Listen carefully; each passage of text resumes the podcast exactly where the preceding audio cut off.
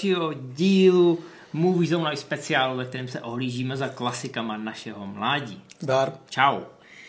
Původně jsme chtěli dnešní díl pojmout, protože je to první díl, který natáčíme v roce 2020, tak jsme ho chtěli pojmout, já možná koukám teď trošku shaderem, tady máme dvě kamery, tady se, tady se dějou velké věci v Games.cz, eh, kde natáčíme a pravděpodobně budeme mít za 14 dní úplně jinak vypadající studio. A my máme dokonce připravený i z Brusu nový banery a dneska jsme to chtěli celý trošku předělat z důvodů, který vám řekneme až ve chvíli, kdy to předěláme. Ale rozhodli jsme se teda ještě cuknout na poslední chvíli zbaběle. Tak jako my jsme spíš dneska chtěli hrát na jistotu, protože natáčet se mělo už před hodinou, ale vlastně dneska se opravdu podělalo všechno, co mohlo. Nešel internet, nešel počítač, eh, kopírovat něco, to počítač nám trvalo asi tři čtvrtě hodiny a zvládli jsme to až na počtvrtí. Mezi tím jim ztratil telefon a vůbec dneska budeme rádi, když to dokončíme. Výjimečně za to nemůžu ani já, ani Matěj, ani nikdo tady z Games, to bych rád zdůraznil, ani Adam Homola.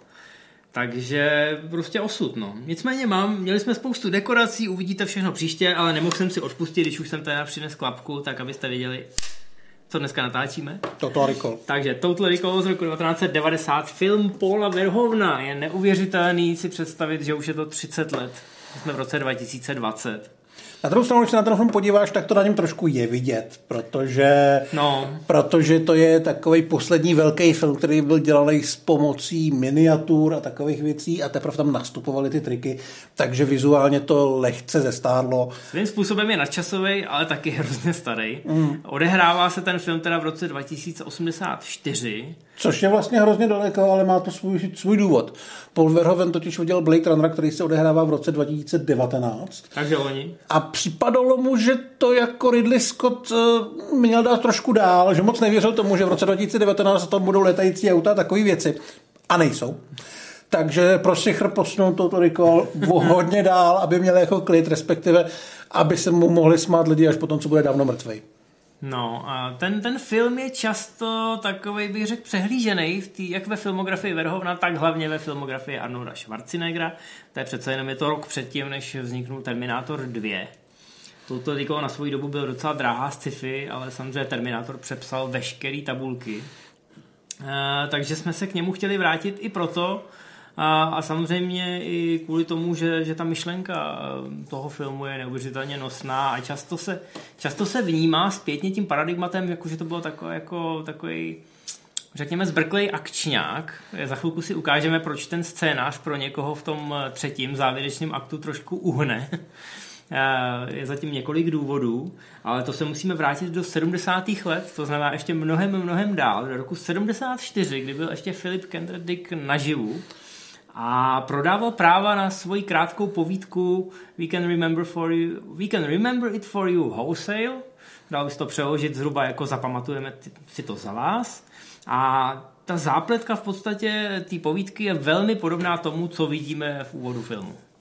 Práva na tu povídku koupili přímo od Dicka Dan O'Bannon a Ronald Chasset, což byli mladí, talentovaní a velmi ambiciozní scenaristi, který na tom začali pracovat, ale velmi rychle jim došlo, že technologie ještě nejsou tak daleko, aby dokázali tu jejich vizi uh, filmaři nějakým způsobem zpracovat, takže to hodili do šuplíku a začali dělat na nějakých trošku jiných filmech.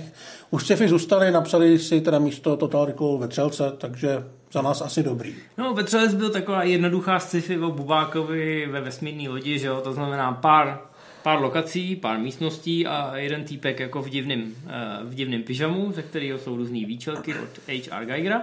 To bylo mnohem snažší, než eh, adaptovat tu Dickovu povídku, která kromě toho, že je tam ta klasická paranoia, která se samozřejmě tím jeho dílem prolíná napříč, tak je to o tom, že musíte cestovat na cizí planetu a na té se pak stane něco jako tak spektakulárního, že bych řekl, že i dneska to zpracovat eh, nějak přesvědčivě CGIčkem by stálo obrovský peníze. Vlastně takže... možná i proto v remakeu z roku 2012 se nikam necestuje, tam se cestuje skrz zemi do Austrálie.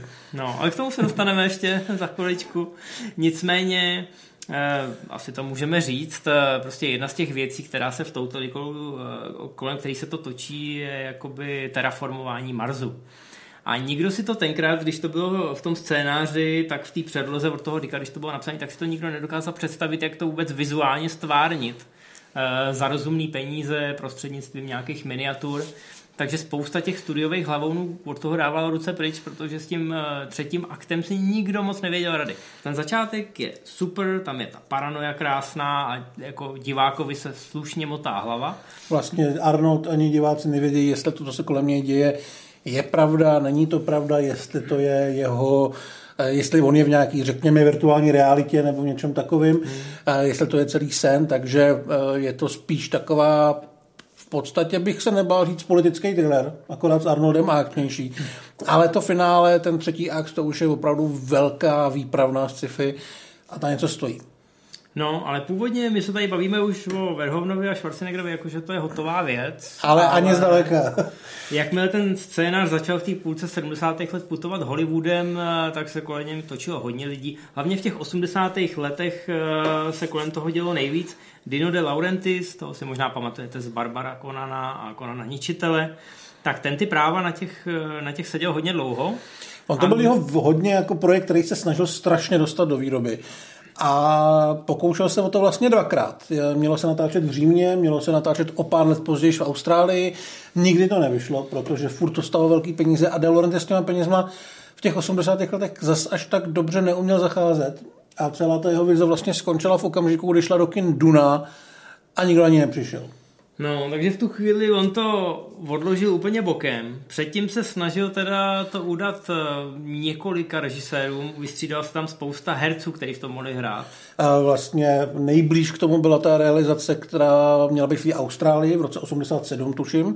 Tu měl točit Bruce Beresford, který potom natočil řidiče slečny Daisy. Hlavní roli měl hrát Patrick Swayze, kolem té hlavní role se točil třeba i Richard Dreyfuss. Asi vám to připadá divný. Ale v tom původním scénáři šlo o to, že Douglas Quaid, hlavní hrdina, vůbec neměl vypadat jako Arnold. Měl to být účetní. Úředníček, něco jako je třeba Keanu Reeves na začátku tak, Matrixu. Přesně tak. Dokonce vlastně, když se potom k tomu projektu dostal Arnold, tak to bylo přepsané na toho dělníka, aby nějak logicky dávalo smysl, že tam běhá člověk s obrovskýma svalama. Jo, ale i tak to moc nedává smysl, když tam vidíte ty jeho kamarády. No. to jsou takový kulatý, malý, malý eh, kámoši, jak Dannyho DeVita. No mimochodem v této době, kdy se bavíme o tomhle, tak ten scénář už měl asi svoji 12. verzi. A pak se k tomu dostal David Cronenberg. Ten scénář už měl mnohem víc verzí, jenom David Cronenberg napsal 12 verzí. Pravda, pravda. No ten, ten, ten dokázal spolu, jako spolu s tím eh, Obenonem a Schusetem, tak eh, ty, na to, ty napsali 12 verzí během jednoho jediného roku, kdy Cronenberg se tam furt snažil to vrátit zpátky k tomu Dickovi, kdežto ty dva scénáristi ty chtěli, aby to bylo tak trošku Indiana Jones na Marsu. Přímo, šas, uh, přímo uh, ša, Šaset, mm-hmm. Šaset mu řekl, že chce, aby to byly dobyvatelé ztracené archy na Marsu, takže chtěl víc humor, Uh, i když trošku černý, to jsem slyšel, že v té původní verzi toho scénáře bylo. A Cronenbergova vize byla až příliš temná. Na druhou stranu zrovna Cronenberg do toho filmu docpal veškerý mutanty, celý Kuato, což je fakt jako hrozně divný mutant, eh, je jeho nápad a Cronenberg to měl dokonce točit. Nejdřív kvůli tomu odmítl Mouchu a pak se k ní vrátil, když režisér Mouchy kvůli nějakým osobním eh, rodinným důvodům ten projekt opustil a najednou se uvolnilo místo tak si Cronenberg řekl, že mu nestojí za to se tady hádat furt s nějakýma scenáristama a šel no, si točit si, tohle. Oni si s těma, no dobře to dopadlo, že jsme tu mouchu nakonec v Cronenbergově podání dostali, ale on si vlastně s tím šusetem na konci řekl, On mu řekl, ale my jsme z toho chtěli Indiana Jonesa, ty to furt vracíš tomu Dickovi. A ten Cronenberg řekl, a to je jako špatně, že chci, aby to bylo jako předloha. Takže na tom se neschodli a to bylo zrovna v té době, kdy ten Laurentis už neměl ty prachy, on je vrazil do něčeho jiného, protože ta Duna neměla úspěch. No a na těch ostatních projektech taky moc nevydělal, takže pak celá ta společnost eh, šla do bankrotu. A Arnie, který s eh, Laurentisem se úplně nemusí po tom, co proběhlo u Konana Ničitele Tam vlastně a proběhlo to, že, proběhlo to, že uh, Arnold se upsal de Laurentisovi na několik filmů po prvním Konanovi a musel tu smlouvu samozřejmě splnit, tom, že Laurentis neměl pro něj úplně dobrý scénář, chtěl dojít Konana, vlastně spolu dělali Rudou Soniu, dělali spolu špinavou dohodu, což je fajn, ale naprosto zapadlý Bčko. Právě u něj se Arnold dozvěděl, že se chystá Total Recall a že se chystá u Laurentise, ale jak už byli trošku na nože, tak Laurentis o něj absolutně neměl zájem. Přesně, navíc on, on přímo řekl, eh, já bych ti tohle Recall nikdy nenabídnul, protože tam hlavní roli je nějaký úředník a ty nemůžeš hrát úředníka, vlastně na to nemáš eh, herecký rejstřík ani ten kukuč. No ale Arnold eh, nezapomněl a když šla společnost do bankrotu, tak Arnold už byl u Karolka, kde mám pocit natočil Rudý Horko. Uh-huh. A řekl Mario Kasarovi tenkrát, tenkrát Karolko, to, to je úžasný příběh, který, ke kterému se dostaneme třeba někdy jindy, ale to bylo studio, který byl jako úplně mini, že jo, nebyl to žádný major a přitom měli v tu jednu chvíli na konci 80. let uh, točili největší filmy Arnolda a Sláje, jakože tam byli oba dva. Utráceli za to obrovský peníze. Což Dělali vlastně dvoj, dvojku Terminátora, první film za 100 milionů. No, což se samozřejmě nevyplatilo to utrácení, k tomu se taky uh, A nebo si to můžete přečíst v knize Encyklopedie akčního filmu. Přesně tak, která bude mít dotisk, produkujeme náš spin-off, jsme šikovný. bude mít dotisk, takže v únoru si ji snad konečně znova budete moci koupit. Nicméně eh, Arnold teda šel za kasarem a říkal, hele, ten Total Recall tady, to je docela dobrý projekt, já bych do toho šel, když to postavíme na mým méně, tak se to určitě jako udá. A se vlastně časem ukázalo, že to byl pro Arnolda vlastně hodně srdcový projekt, protože se mu věnoval o tom bude za chvilku řeč, na mnohem víc úrovních, než by člověk od herce čekal.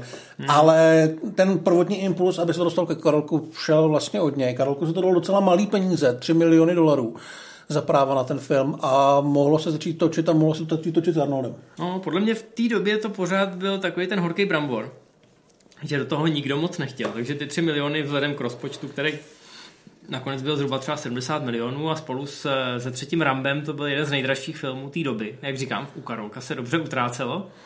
Eh, tak eh, samozřejmě ty 3 miliony ne, ne, nebyly zase takový, eh, taková velká věc. Myslím, že Arnold za to dostal nějakých 12 12 milionů plus 15 no. no takže... Ale hlavní věc, co Arnold dostal, bylo to, že měl absolutní právo veta při výběru všech spolupracovníků.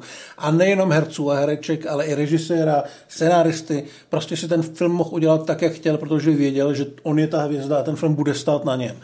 Takže se vlastně Možná bychom měli vlastně bychom připomenout, snažil, no. mohli bychom připomenout, že jsme udělali jeden ze starších dílů o Robocopovi, který má asi hodinu a určitě se na ní podívejte, je tam spousta zajímavostí a myslím, že tam i zmiňujeme, že Arnold byl mezi těma lidma, o kterých se uvažovalo, tak lidí bylo asi 20. Nakonec vlastně to roli tedy dostal Peter Weller, protože se vešel do toho šíleného kostýmu, kam by se Arnold absolutně nevešel. No, a Arnold tam by možná ani kostým nepotřeboval, mm, že ty svaly a všechno. Ale on na to nekývnul tenkrát i kvůli tomu a hlavně producenti zrazovali Verhovna, aby mu to vůbec nabízel, protože to bylo samozřejmě chvilku po premiéře prvního Terminátora a lidi by to mohlo mást, mm. přece jenom v jedničce Terminátor byl Arný záporák, tady by hrál v podstatě kladěse, ale pro někoho jako cyborg jako cyborg, robot jako robot, takže to nakonec nevyšlo. Ale důležitý je, že Arnoldovi se Robocop strašně líbí. Hrozně moc a chtěl s Verhovnem za každou cenu nějak spolupracovat. Takže, protože Kasar mu opravdu dal volnou ruku, on potřeboval si toho Sly a toho Arního udržovat v dobrém rozmaru, aby u něj byli, aby pro ně točili ty filmy, protože Karolko fungovalo na principu letadla. Oni řekli svým investorům, hele, my budeme mít nový film s Arnoldem, investoři dovalili těch 60 milionů dolarů, za to se ten film natočil a pak jako doufali, že to samozřejmě vydělá peníze a pak zase přijdou investoři a takhle to jelo dopředu, dokud se to nezadrhlo, k tomu se dostaneme. Ale do té doby samozřejmě oni potřebovali ty hvězdy, aby měli předem záruku, že na ty filmy někdo přijde. Takže Kasar řekl, dobře, Recall, vůbec tomu nerozumím, nechápu, o čem to je, ale všechno si to zařiď, Arný, a hlavně, aby přišli lidi do kina.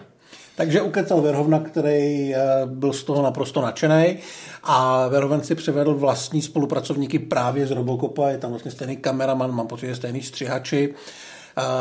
Robotin taky dělal tuším Robocopa, hmm. což je vlastně jméno, o kterém bude za chvilinku řeč a možná důležitější než Arnold, co je způsobem pro no. tohle ten film. A to byla dobrá historka tenkrát, že Robotin a Paul Verhoeven se u Robocopa hrozně moc pohádali, protože si navzájem nevěřili, že, že to bude fungovat. Robotin je uh, triková legenda, člověk, který dělal třeba věc a podobné věci. Uh, žádný CGI, všechno poctivě rukama, miniatury, ty efekty, guma a takovýhle věci. No. Který v touto rekolu krásně fungují. Já myslím, že to je dokonce jeho majsterštyk. Ty scény, dostal, u kterých vám bude blbě, tak to dělal Robotin. Dostal nejvíc peněz a... Ten, a dostal Oscara. Ten dostal Oscara, ano. Eh, Toto Recall byl nominovaný, mám pocit, na tři Oscary v technických kategoriích, ale tady ty vizuální efekty, tam to byla ložená věc. A je tam ještě hezky, že je tam ten dozvuk toho Cronenberga, přesně uh-huh. ten to, což je v podstatě takový jako mutant vyrůstající z těla jiného člověka. Mě, myslím, že ten herec, který hrál tu postavu, tak říkal, že ho potom ještě zastavovali lidi na ulici a chtěli, aby rozhodnul tričko, nebo se ho ptali, jestli to je jako nějaká jako divná, jako jestli má siamský polodvojče nějaký, že fakt nevěřili tomu, že to není opravdu. A těch humusáků tam je víc, třeba Dean Norris, který potom byl ve dvojce Terminátora s Arnoldem, ale hlavně byl v Breaking Bad A ten tady má tu hlavu taky takovou, jako vypadá trochu jako ženský pohlavní ústroj, který, na kterém se někdo vošklivě vyřadil. Fakt není hezký. No a pak samozřejmě jsou tam i hezčí věci, třeba tříprsá eh, prostitutka na Marsu eh, která byla tak slavná, že se potom dostala i do toho rebootu s Colinem Farrellem. No nicméně ten tým eh, byl opravdu hvězdný, Botin se na to mohl vyřádit, protože dostal opravdu hodně peněz. Všichni dostali hodně peněz. A takže se to krásně, krásně se to rozjelo a Schwarzenegger s Verhovnem naprosto podle předpokladu si krásně padli do noty na tom natáčení, protože oba Evropani, oba to měli trošku na háku ten Hollywood. A když se podíváte na některé fotky z natáčení, tak tam evidentně panovala velmi dobrá nálada. Navzdory tomu, že se teda natáčelo v Mexiku a prej to tam trošku bylo jako na Marsu. Tak, točilo se v Mexico City, který tou dobou mělo takový futuristický look ale určitě mělo taky dost blbou kuchyni, protože údajně se v nějakou dobu zeblili a podělali úplně všichni, kromě dvou lidí. Jedno byl Arnold, který se nechal vozit jídlo z Ameriky, protože si pamatoval, jak dopadl, když točil Predátora.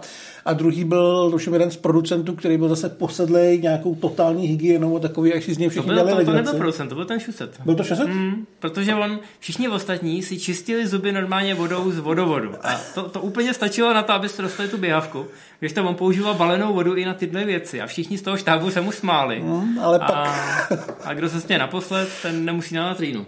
Takže takhle to fungovalo a ne, nebylo to jenom tohleto, v Mexiku byla prej úplně otřesná kvalita ovzduší, dokonce některý z těch producentů odváželi uh, jakoby helikopterou do nemocnice, protože se mu to udělal nějak šoufl. Takže mám pocit, že to opravdu bylo trošku jako na tom Marsu, že jako nesměli ty lidi ven. Eh, jinak by se tam jako nadechali něčeho, něčeho velmi, velmi ošklivého. No. V každém případě výsledkem byl film, který stal hodně peněz a bylo to na něm vidět, ale Zároveň to je ten rok 90, takže Rob Botten, o kterém jsme mluvili tady, se mohl absolutně vyřadit, ale ta jeho éra už trošku končila a bylo právě na Total Recall vidět, že začíná ta éra CGI.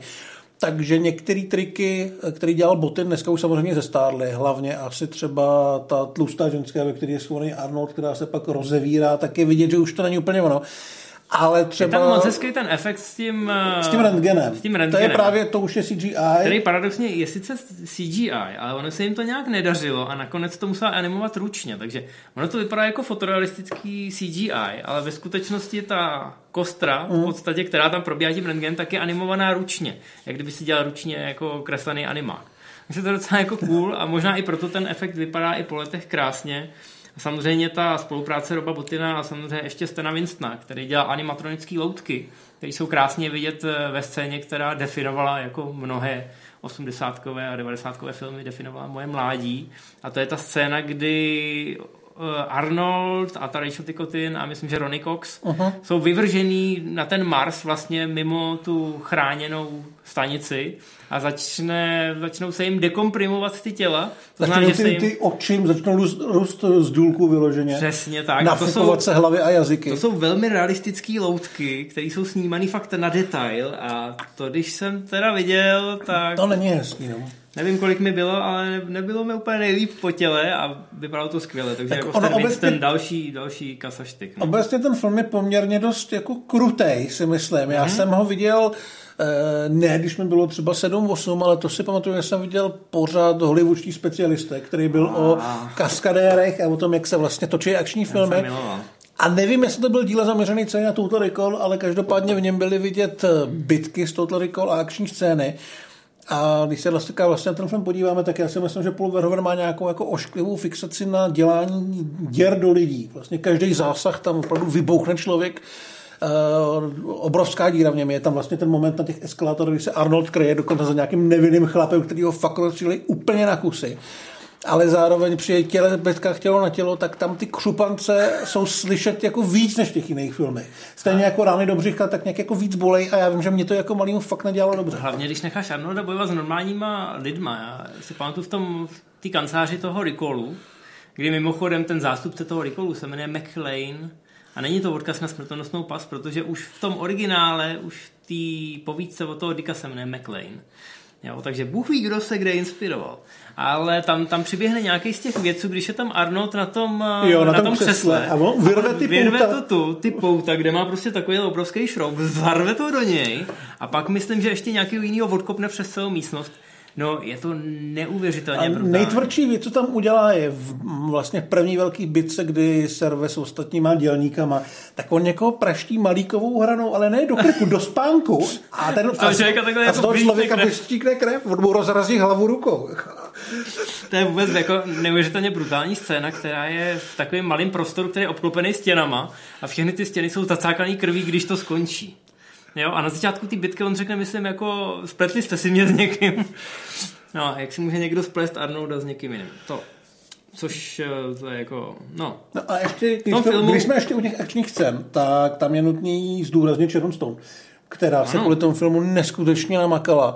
Eh, Arnold ji hrozně chválil a chválu potom sklízela vlastně i za bitku s Rachel Ticotin, která původně byla nějak jako nachoreografovaná klasicky, ale na místě se rozhodlo, že ty holky se, si prostě půjdou po krku tvrdě jako bojovnice, že to nebude žádný snadovní catfight, což tam otačky škrábání. do břicha, žádný No. trhání vlasů nebo Asi, se asi tak. Dokonce to vlastně skončilo tak, že ženská kaskaderská asociace potom přijela Sharon Stone za čestnou členku. A já jsem myslím, že to zasloužila, protože se tady docela fakt nadřela. No Sharon zúročila, mám pocit, ty hodiny v posilovně i tím, že pak na, nafotila rovnou set pro Playboy. Tam měla asi pocit, že je jako v nejlepší formě. Ale Paul Verhoeven teda vyvedl z omylu o pár let později, když ji obsadil do základního instinktu, kde byla ve formě. Možná ještě trochu víc. On už tady po ní chtěl, aby vlastně v té scéně, kdy se Arnold na začátku probudí a ona vedle něj, aby na sobě neměla nic, ale do toho se jí moc nechtělo. Furt to byla začínající herečka, která asi měla ten oprávněný pocit, že když se ukáže nahá, tak Já že mám to pocit, že ona předtím, kariéru. předtím hrála někde se Segalem, že jo? Ho hrála zabít, v Niko, v Nikovi V hrála. Nikovi, no. Takže jako občas v těch 80 filmech jí někde zahlídnete, ale tohle byla samozřejmě výrazná role už proto, že ten její outfit ve chvíli, kdy se pere s tím Arným, ten je taky velmi ikonický. A oni se samozřejmě v průběhu toho filmu ještě potom potkají a jsou z toho dobrý hlášky. Takže, takže jako jo, Sharon byla výborná, samozřejmě tam najdeme. Eh, Verhoeven vždycky, když si nějakýho herce oblíbil, tak ho potom ještě úspěšně někde zrecykloval. Tady samozřejmě máme záporáka Michaela Ironsidea. Michael Arndt tam je výborný. Původně tu roli nabídl Verhoeven Kurturu Smithovi, který hrál velmi podobný typ záporáka v Robocopovi. Proto to odmítnul v podstatě. Proto to odmítl, že říkal, že by to bylo to samý. Ale Ale, je to ten typ člověka, který samozřejmě ještě, ještě jakoby vedle toho Robocopa nebo vedle toho Arnieho. tak- fyzicky na ně očividně nemá. No, ale, je to Magor. Ale jsou to magoři a tím si to vynahrazujou, jo, takže eh, Ironside je tady úplně fantastický. Arndt to, on potom vlastně využil ve Hvězdní pěchotě, kde byl i ten Dean Norris. A je to krásně vidět eh, při tom prvním střetu, to je ta bitka vlastně v tom metru, že jo? Jo. Což je krásný terminál v tom Mexiku, opravdu tenkrát vypadalo futuristicky. A je to výborná akční scéna, kdy vás okamžitě jako šokuje ta brutalita a najednou už vidíte, že ten film zařazuje ten druhý, třetí rychlostní stupeň a od té doby už se ty věci jako opravdu začnou hejbat, eh, hejbat hodně rychle. On tam je vlastně celkem výrazný bodycount, že jo? Hmm, 77 lidí, což, což jako velmi slušný. Ale většinou jsou takový ty, co se jako přepletou těm záporákům do cesty. Tady je samozřejmě nutný říct, že to nejsou žádní luři s pistolema, ale běhají tam s nějakýma Mac desítkama a podobnýma věcma. No, ty si řekl, eh, že na těch eskalátorech on se kreje za jednoho z těch týpků, tak eh, v původní verzi se za něj kryl tak výrazně, že ten film okamžitě dostal x To znamená, že se nesmí promítat nikde jinde, než tam, kde se promítají pornofilmy. Já tu scénu teďka viděl, jo. On, Verhoeven je na to zvyklý teda no. na tyhle ratingy, no. on, ten člověk jako chytil tu kulku, takže umřel, takže Arnold se za něj mohl beztrestně krejt, jenomže do něj fakt střílí asi šest lidí na jednou a on nakonec vezme ten, ten hadr, co z něj zbyde a hodí ho potom, co, po těch, co ho jako honí. Ještě to fakt zlý. No, takže nakonec se trošku ještě někde krátilo, někde se používali jiný úhly, aby teda to dotáhli na to Erko, ale evidentně ta původní verze byla hodně brutální. Třeba toho taxikáře na Marsu, toho Bennyho, který ho vykostí Vrtačkou Arnold vrtačkou a je to tam mimochodem naznačovaný předtím, jako jsou tam vždycky ty vrtačky, na poslední chvíli jim někde uhne a nakonec to stejně vrtačkou schytá. Tak tam v té původní verzi opravdu prej vnitřnosti tekly úplně všude po tom plátně. Tak ono stačí vidět, jak dopadne Richter, že jo, který to na tu párty nestih. No, a je- jako ten, ten film graduje, co se týče toho násilí, jako velmi a jak se tam ještě objeví ty mutanti, tak myslím si, že některé slabší povahy by si třeba mohli říct, jako na co to sakra koukám. Ale to se asi nemůže stát žádnému fanouškovi Verhovna, No, protože ne. ty, ty, ty vědí, do čeho jdou. Ale furt je to takový to veselý verhodovský násilí, že prostě jako Hmm. víš, že to dělal někdo, komu to pálí a má to trošku jako ironický podtext, No. ale furt se tam trhají ruce. No. Jako takhle, není tam ten humor, který tam měl ten O'Bannon a ten Šuset eh, původně. Není Ale ten, je tam ten jiný humor. Není to ten Indiana Jones, je to ten Verhovnovský humor. On totiž Verhoven samozřejmě moc dobře věděl, že z Arnolda nějaký humory nedostane, takže on to vrátil zpátky na tu vážnou notu. Jsou tam nějaký one-linery a tak, ale, Ale nic. samozřejmě jsou tam vanleny Arno- Arnoldovi. Jo. Když Arnold eh, zcela vážně mluví se sebou a má na hlavě ručník a říká you're not you, you're me. Jo, a pak get your ass to Mars, tak jako samozřejmě se tomu dneska smějeme a není to vždycky tak, jak Verhoeven třeba zamýšlel, ale zase ty vedlejší postavy mají tu verhovnovskou poetiku, takže to se mi líbilo. Jsou tam takový hezký detaily, co se týče product placementu, jestli jsi si všiml třeba, že na Zemi se pije Coca-Cola, ale na Marsu výhradně Pepsi. Nevím, kdo zaplatil víc, ale no zkrátka tyhle ty drobné detaily člověk si zvlášť dneska po letech, samozřejmě rok 2084 je ještě daleko, ale po letech si jako člověk všímá takových těch hezkých detailů. Já už se těším, až budou jezdit ty autonomní auta a budou tam ty taxikáři otravný mluvící. Tak doufám, že s, někým, s nějakým takovým budu moct udělat krátký proces jako Arnold, když on tam totiž Arnold neláme ve Vejpůl jenom lidi, ale i roboty.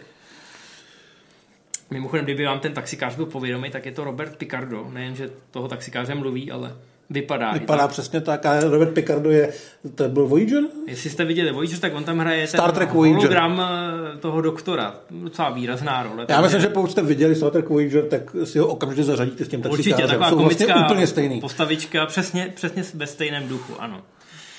No a co tady máme? Jako tříprsou eh, prostitutku, tu už jsem zmiňoval. Je tam, no, myslím, že jsi zmiňoval, ale nezmiňovali jsme tu metrovou liliputku, která v té přestřelce stojí na baru s tím samopalem, který je větší než on. A tam už je opravdu vidět, že Verhoeven toho v nějakých momentech měl regulárně prdel. No, a mimochodem ta tříprsa, já že se k ní furt vracím, ale chápu, Chápu, jsem no, to v 11 no, no, letech. jasně, no.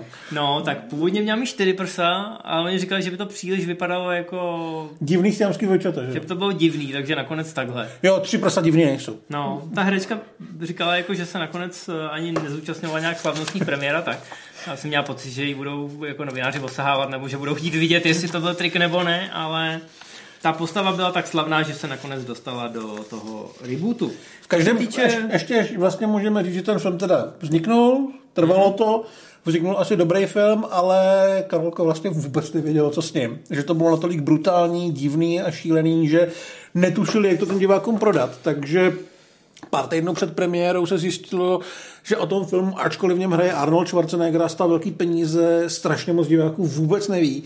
A že trailer absolutně nevystihuje, jaký ten film je a jaký by měl být a hlavně proč by ho měl někdo vidět. Takže to smrdilo velikým průšvihem. Ale opět nastoupil Arnold, který si vlastně sednul s pár dalšíma lidma a pustil jim ten film, kteří řekli, ten trailer je fakt úplně náprd a udělali úplně nový. A během těch pár týdnů před premiérou se to vyhrabalo na nějaký strašlivý čísla, že název Total Recall... Že všichni věděli, No že to jde do 98, kin. 5, 98% lidí vědělo, že to existuje. No a díky tomu to samozřejmě ostartovalo na prvním místě v žebříčku nejnaštěvovanějších filmů ten víkend a nakonec to vydělalo, já nevím, 260 nebo 270 milionů dolarů celosvětově, což samozřejmě vzhledem k tomu, ten rozpočet se uvádí 60 až 70 podle toho, koho se zeptáš, ale zaplatilo se to. Dokonce se to zaplatilo natolik, že se na konci dekády začalo přemýšlet o nějakým eh, pokračování. To měl vlastně udělali, točit- no, nej, nejdřív udělali seriál, že jo, což byl Total Recall 2070, což byl jakože prequel. Je to kamacku-německý seriál.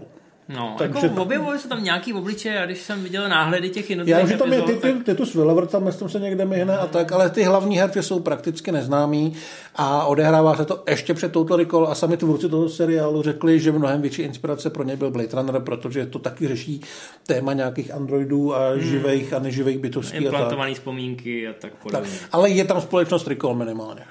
No, nicméně, eh, jak, jak říkám, Arnold tento, tento zachránil od nějakého průšvihu, to oni se tenkrát nedělali ani testovací projekce, že jo, jak tam musel Verhoeven furt přestříhávat, aby se to vešlo do toho RK, tak nebyl ani často promítnout normálním smrtelníkům, aby řekli, co si o tom myslí. A možná je to dobře.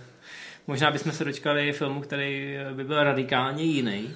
Takže ano, touto, Total Recall je takový jako Je to netradiční film v Arního filmografii, jo? když si to člověk jako poskládá za sebe uh, od té půlky 80. do půlky 90. tak ten Total Recall z toho trošku trčí.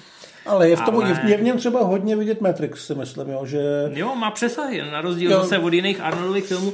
A máme samozřejmě tady důkaz toho, že Arnold ten film má velmi rád, protože jeho biografie se jmenuje Total Recall. Fakt, fakt doporučuju tuhle knížku. Já už ji čtu tak vydatně, že jako toho mám salátový vydání, ale pojďte se, jak je tlustá, jo. Je to, vyšel i audiobook, pokud máte je problém to, Vyšlo to i v češtině samozřejmě, já mám originál, ale ta knížka má no, 600 přes 600 stránek. A jak jsme nedávno dělali eh, speciál o tom, jak, na co se dají knížky používat, tak tohle byste opravdu možná omráčili průměrného svalovce. Ale hlavně v téhle knížce je úplně všechno o každé fázi Arnoldova života. A minimálně, ty, minimálně ta sekce z dětství a z mládí, a tam jsou neuvěřitelné příběhy. Já si myslím, že až někdo bude někdy dělat jako životopis Arnolda, tak podle mě to půjde až ve chvíli, kdy to CG bude tak jako dobrý, že Arnolda bude moct hrát jako nějaká mladá verze Arnolda z jedniček Anu, protože nedovedu si představit herce, který by to jako přesvědčivě zvládnu. Tam jsou fakt jako úžasné story. Ale to jsem odbočil, takže touto likou samozřejmě, jak jsem říkal, je trošičku opomíjený, ale stačilo to na to, aby se začalo uvažovat o pokračování už na konci 90. To měl původně točit a dlouho se to taky stalo Jonathan Frakes, což je týpek ze Star Trek Nová generace, ale zároveň i režisér několika, řekl bych, i nejlepších Star Trekovských filmů. Pokud nemyslíme a průvodce v televizní pořadu věřte, nevěřte. Tak, no. A majitel podle mě nejlep, nejstylovějšího plnovousu, který v Hollywoodu v 90. byl. Má jako, jako stylový dvoubarevný. Jo. Jako nebylo by to úplně špatný, jo. nebylo to úplná nula. A třeba, já nevím, on jsem dělal první kontakt Star Trekovský, který je vynikající. Hmm? Já si dovedu představit, že by z toho byl zajímavý film. Jako překvapilo by mě, kdyby to točil Frakes a hrál v tom Arnold, protože hmm. tam by mi to přišlo, že ta star power na režisérský stojce je trošku právě, právě no. Ale možná, že o něm uvažovali ve chvíli, kdy se neplánovalo, že by tam Arnold byl. V původní verzi scénáře to bylo tak, že jestli si pamatujete to Rico, tak Arnold na chvilku tam má takový splynutí myslí s tím kvatem a tam je míněný, že jakoby přesto získal nějaký superschopnosti a že vidí do budoucnosti. Což znamená, že bychom mohli využít jako předlohu další povídku od Filipa Kendreda Dicka. To znamená, že Arnold by najednou byl policajt a viděl by do budoucnosti, takže by věděl, že se stane nějaký zločin předtím, než se stane. Je to povědomí možná někomu. Minority Report, pochopitelně. Samozřejmě Minority Report je skvělý, ale vzniklo bez Arnolda, odehrává se dřív než Total Recall, pokud se nepletu. Hmm. Je tam samozřejmě skvělý Tom Cruise, točil to Steven Spielberg.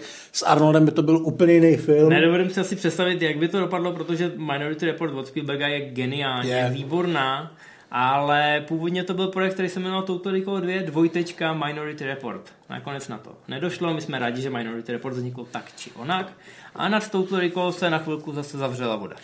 Do roku 2012, kdy se otevřela, aniž by o to podle mě kdokoliv stál. Uh, někdo si řekl, že je čas na remake, 22 let je dost času na to, aby se mohla natočit nová verze. A dokonce se chvilku uvažovalo o tom, že se vrátí i Arnold. No. Asi měsíc byl s tím projektem oni, spojovaný. Oni, oni v roce 2009 se o tom začalo mluvit, že by se to dalo ke 30. výročí jako nějak splachtit. Eh, samozřejmě se to nestihlo tak rychle a mezi tím se tam protočilo víc lidí. Arnold řekl, že teda jako už ne. Já mám pocit, že v té době dokonce už jako tak jako úřadoval, takže Já jsem si taky, no. te, tehdy těch filmů moc netočil. Takže se rozhodlo, že se udělá reboot a vybral se samozřejmě ta nejperspektivnější hollywoodská Koho napadlo tam obsadit Colina Farrella? Hele, jako byl. Box Office Poison number one. No dneska už to víme, jenom že další adepti byli Tom Hardy a Michael Fassbender, což v té době byli prakticky neznámí herci.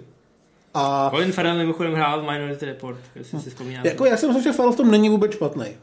Jo. A Kate Beckinsale taky ne. Kate Beckinsale taky ne. Konec konců ani ta Jessica manžel je šikovný. No. A jediný, kdo teda mi v tom štábu úplně neseděl, byl Kurt Wimmer.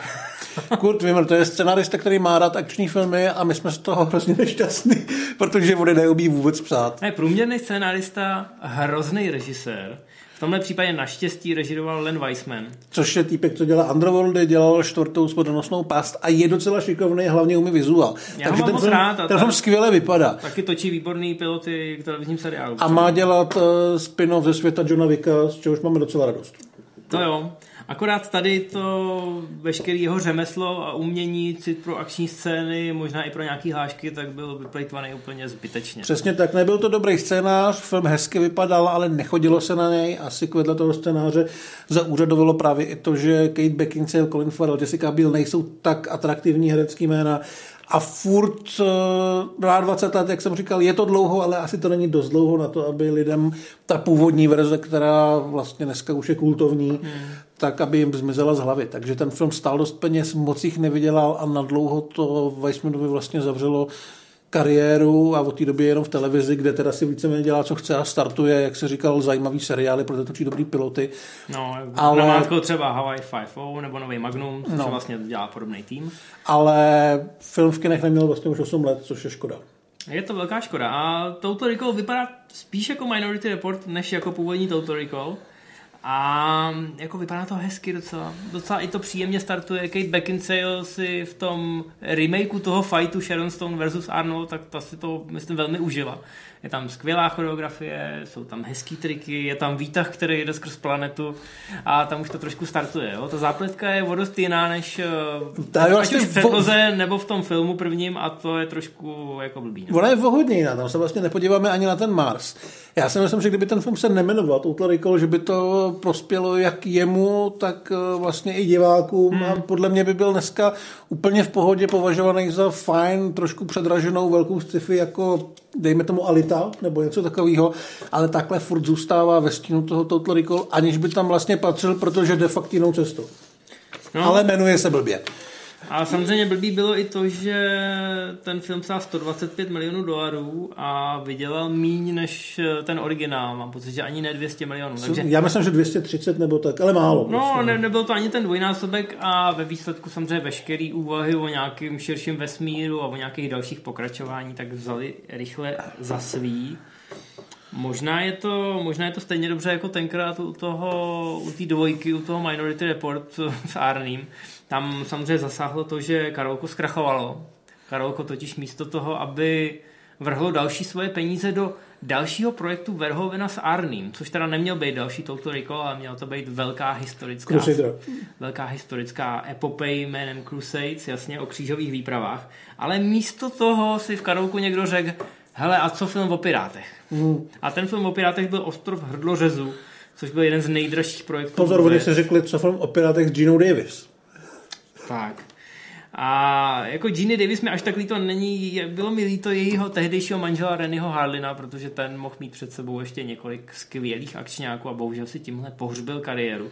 Nebyli to Piráti z Karibiku, ten film skončil naprosto jako tragicky a to letadlo, o kterém jsme mluvili, tak se zadrhnulo, protože samozřejmě tam jako předtím tam byl ten Terminator 2, mám pocit, že Cliffhanger, zkrátka několik velmi drahých projektů, který který už jako ani ty, ani ty tržby z nich nestačily na to, aby se to Karolko otřepalo k dalším projektům a najednou to prostě ze dne na den skončilo. A s tím s tím šli do šuplíku i tyhle ty projekty. Naštěstí Minority Report vytáhnul Steven Spielberg a udělal z toho fantastický film. Co se týče Total Recallu a jeho budoucnosti... Já si myslím, že to je přesně ta látka, po který někdo zase někdy šáne. A vlastně mi to nevadí. Proto... To téma té paranoji a tohle je nadčasový, samozřejmě i bych řekl v dnešní době fake news a toho, že jako nemůžeš věřit ničemu, co ti dneska někdo prezentuje. Uh-huh. Všechno se dá sfalšovat, všechno se dá jako implantovat a mám pocit, že to implant implantování vzpomínek, že už nejsme možná daleko od toho, že ani nebudeme muset čekat do toho roku 2084. Přesně tak. Navíc e, není nutný jít vyloženě ve stopách toho původního filmu. Samotná ta myšlenka si myslím, že je dost nosná na to, aby si s tím někdo nějak pohrál a udělal z toho třeba i žánrově něco lehce jiného. Nemůže to být velká akční sci-fi, může to být prostě komorní věc jako upgrade nebo něco hmm. podobného, který k tomu vlastně má docela blízko, jak designově, tak tou atmosférou, tak tou brutalitou. Myslím si, že ta myšlenka je prostě něco, co Hollywood ještě bude chtít vytěžit, ale ty, ta bolest z toho remakeu a z toho, jak komerčně profrčel, je ještě trošku čerstvá.